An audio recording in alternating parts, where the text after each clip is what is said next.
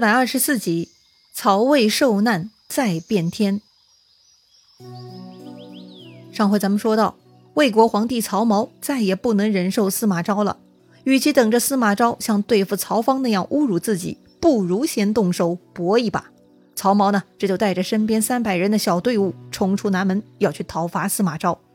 听说皇帝杀出来了，司马昭的头号爪牙，那个曾经为他去淮南探听诸葛诞口风的贾充，他就要为司马昭挺身而出了。这回贾充呢是来真的了，他披上铠甲，骑马带兵，冲着皇帝的队伍迎了上来。跟贾充同行的还有2名将官，一个叫陈粹，另一个呢是他的哥哥陈济。陈粹前面也出场过的哈，他曾经跟着司马昭去淮南镇压诸葛诞的，他也是司马昭的死党。这会儿呢，陈粹兄弟跟着贾充不顾一切的阻拦皇帝，贾充的1000人呢就遇上了皇帝的300人，双方狭路相逢，一时呢就卡住了。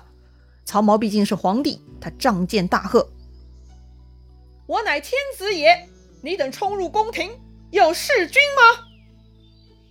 弑君就是杀皇帝，这属于大逆不道的重罪。听皇帝这么质问，贾充身后的禁军小兵呢就慌了，没有一个人敢再往前走一步。但贾充很心黑呀，他是司马昭肚子里的蛔虫，他知道司马昭夺取曹氏天下势在必行，这份头功贾充必须自己拿下。如果退缩，将来功劳落在他人之后，以后在司马朝代怎么混嘛？于是呢，贾充转头冲着身边的陈济骂道：“司马公养你有什么用？不就是为了今日之事吗？”陈济呢也不是好东西，他其实也没把皇帝放在眼里。什么皇帝，还不是司马公府里的傀儡而已嘛。这会儿啊，被贾充一骂，陈济立刻举起长戟对着皇帝。回头呢，他问贾充：“是杀了还是绑了呀？”哎，这个问题很关键哈。贾充啊阴沉着脸说：“司马公有令，只要死的。”“要死的？好，收到。”于是啊，陈济这个没脑子的就举着长戟冲向曹髦的御辇。曹髦没想到，居然真有人胆大如此，光天化日之下敢杀天子啊！曹髦大喝：“匹夫，敢无礼乎！”可是呢，曹髦话音未落，居然就被陈济一戟给刺中前胸，而摔下了自己的座驾。看皇帝摔到了地上没有死，陈济呢立刻又冲上去补了一戟，刺穿了皇帝。于是曹髦当场毙命，死于自己的御辇之旁。这个场面啊，众人都没有料到。发现皇帝被刺，他的侍卫焦伯还是很忠心的，立刻挺枪来迎。但是啊，他也被陈济给一戟刺死了。2个人都死了，其他皇帝带出来的小兵呢全部都逃走了。这个时候呢，前面一直在劝阻皇帝的王经赶上来了。看到皇帝惨死于御辇之旁，王经是万分震惊啊，大骂贾充是弑君逆贼。什么？敢骂老子？贾充啊，这就把王经给绑了，报告司马昭。司马昭听说曹髦死了，心中是乐开了花呀，哼，不听话的就该死。但是呢，表面文章还是要做的。司马昭呢，立刻过来，头撞御辇，装出一副也要跟着皇帝去死的忠臣模样，哭的是稀里哗啦。看来呀，司马懿的表演天赋是有遗传呐。司马昭呢也很会演，他一番沉痛哭嚎，然后就令人通报文武群臣了。听说皇帝被杀，群臣都很惊讶。今天在朝堂上议论加封司马昭进宫一事，虽然不太愉快，但不至于闹出人命案吧？太恐怖了！大家闻讯赶来，最激动的人呢，要数司马昭的叔叔司马孚了。前面郭太后提名让曹髦当皇帝，也是司马孚跟着赞同的。司马孚算起来呢，是司马家族中比较另类的一位哈，他跟自己的大哥司马懿那一家子是有些不同的。司马孚也是从曹操那个时候开始当官的，算是目睹了曹氏篡汉。但即便如此，司马孚呢还是认定曹氏正统。看到曹家的皇帝被杀，司马孚是万分心痛啊，他扑在曹髦的尸身上放声痛哭，说：“陛下之死是臣之罪啊。”这就是司马孚敢这么说，要是旁人这么说一句啊，估计要被司马昭给立刻办掉了。司马孚呢，张罗着令人用棺椁收敛了曹髦的尸体，将它停在偏殿的西面。接着司马昭召集群臣要商议后事，大家都来了，唯独尚书仆射陈泰不来。陈泰嘛，就是那位在西部跟姜维对战的，跟邓艾是忘年交的陈泰。说起来呢，陈泰也算是军功在身之人，也是有头有脸的人物。陈泰不来不太合适，司马昭呢派陈泰的舅舅尚书荀乙去叫他。皇帝死了，众人居然还如此冷漠无情，还有心思开会，陈泰大哭啊。说起来舅舅是我的榜样，可如今舅舅你不如我呀。他舅舅怎么不如陈泰了呢？陈泰忠义呀，他披麻戴孝前去曹髦的陵前哭拜于地，其他人呢不忠不孝，就算是他陈泰的舅舅也确实不如他了。司马昭也觉得这一次的操作有些草率了哈，做得不够漂亮，像陈泰这样的人也不必全部得罪。于是呢，司马昭也假装很伤心，他问陈泰，那你看今日之事该如何处理呢？陈泰说呀，斩了贾充，稍稍可以谢天下。所谓谢天下，就是向天下人谢罪。确实贾充是罪魁祸首，这货实在太坏了，杀掉贾充算是给天下人一个交代。陈泰这么说呢，已经是很顾全大局了，谁都看得出来哈。这件事情的幕后主使就是司马昭，但陈泰也不至于以卵击石，所以呢，就要求杀掉贾充。杀掉贾充，司马昭也舍不得呀。这条蛔虫很懂司马昭，就是他的心腹，怎么舍得杀掉呢？于是司马昭问陈泰，要不换个处理的方法？陈泰也很坚决哈，他说自己只能想出这个办法，没有其他好办法。陈泰想不出来，司马昭呢自己有主意了，他立刻想到动手杀人的那个陈济。于是啊，司马昭立刻下令，陈济大逆不道，可剐之，灭其三族。听上去也没错哈，陈济没脑子，听了贾充的话，自己当了杀皇帝的刽子手，结果呢，他替贾充做了嫁衣。陈济呢是没命享受胜利果实了，他呢这就被丢出去堵枪眼了。更悲催的是，陈济呢连累三族，还要被千刀万剐。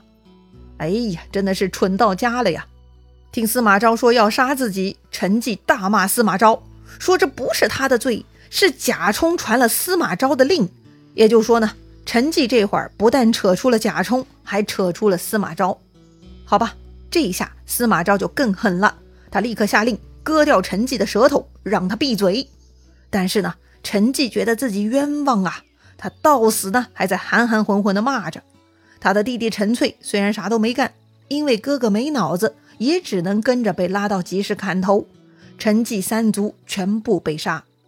所有人都知道啊，这个陈家呢就是替罪羊，但是走狗的下场又能怪谁呢？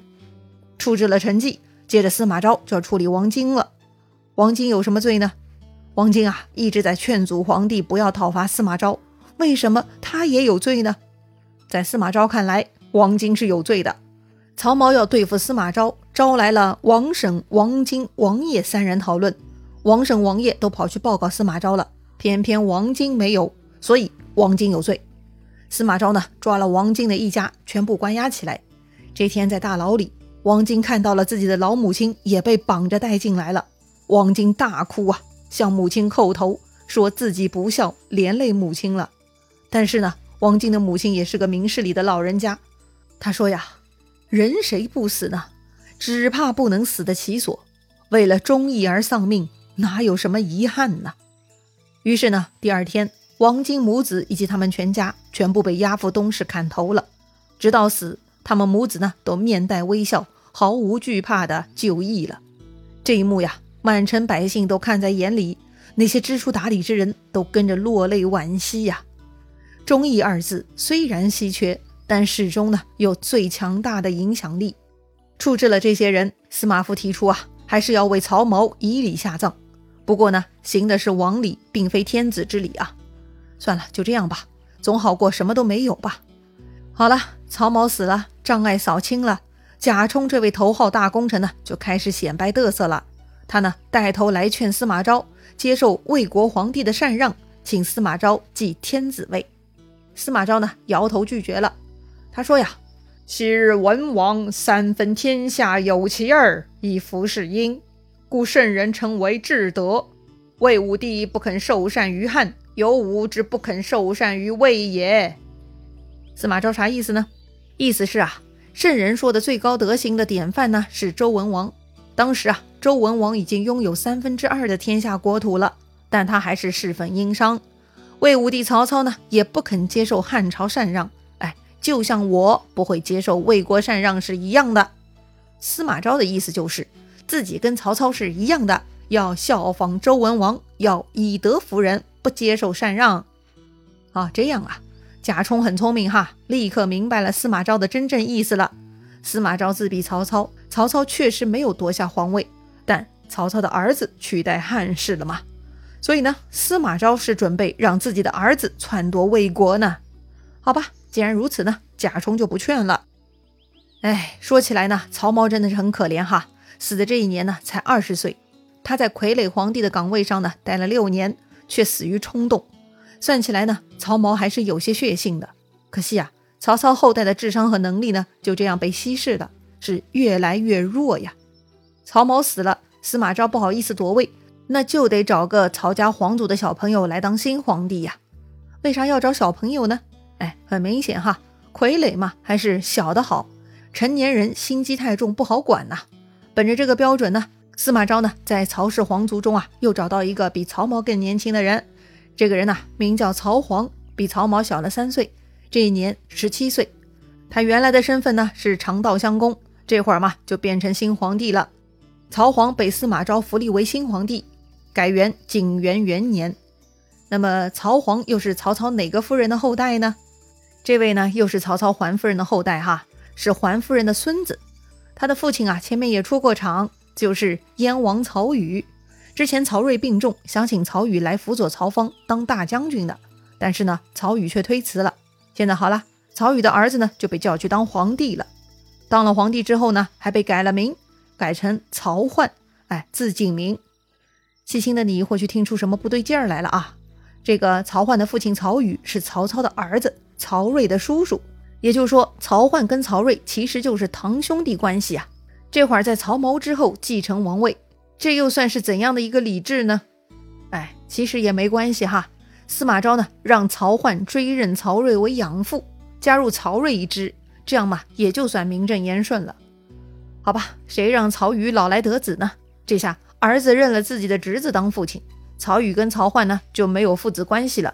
于是曹禺也只能对自己的亲儿子俯首称臣了。曹氏后人呐，真够凋零的，就这样凑着人头给司马家族欺负，也真的是悲惨呐。这样破落的魏国到底还能撑多久呢？曹奂的结局又会如何呢？魏国的故事啊，下一回咱们接着聊。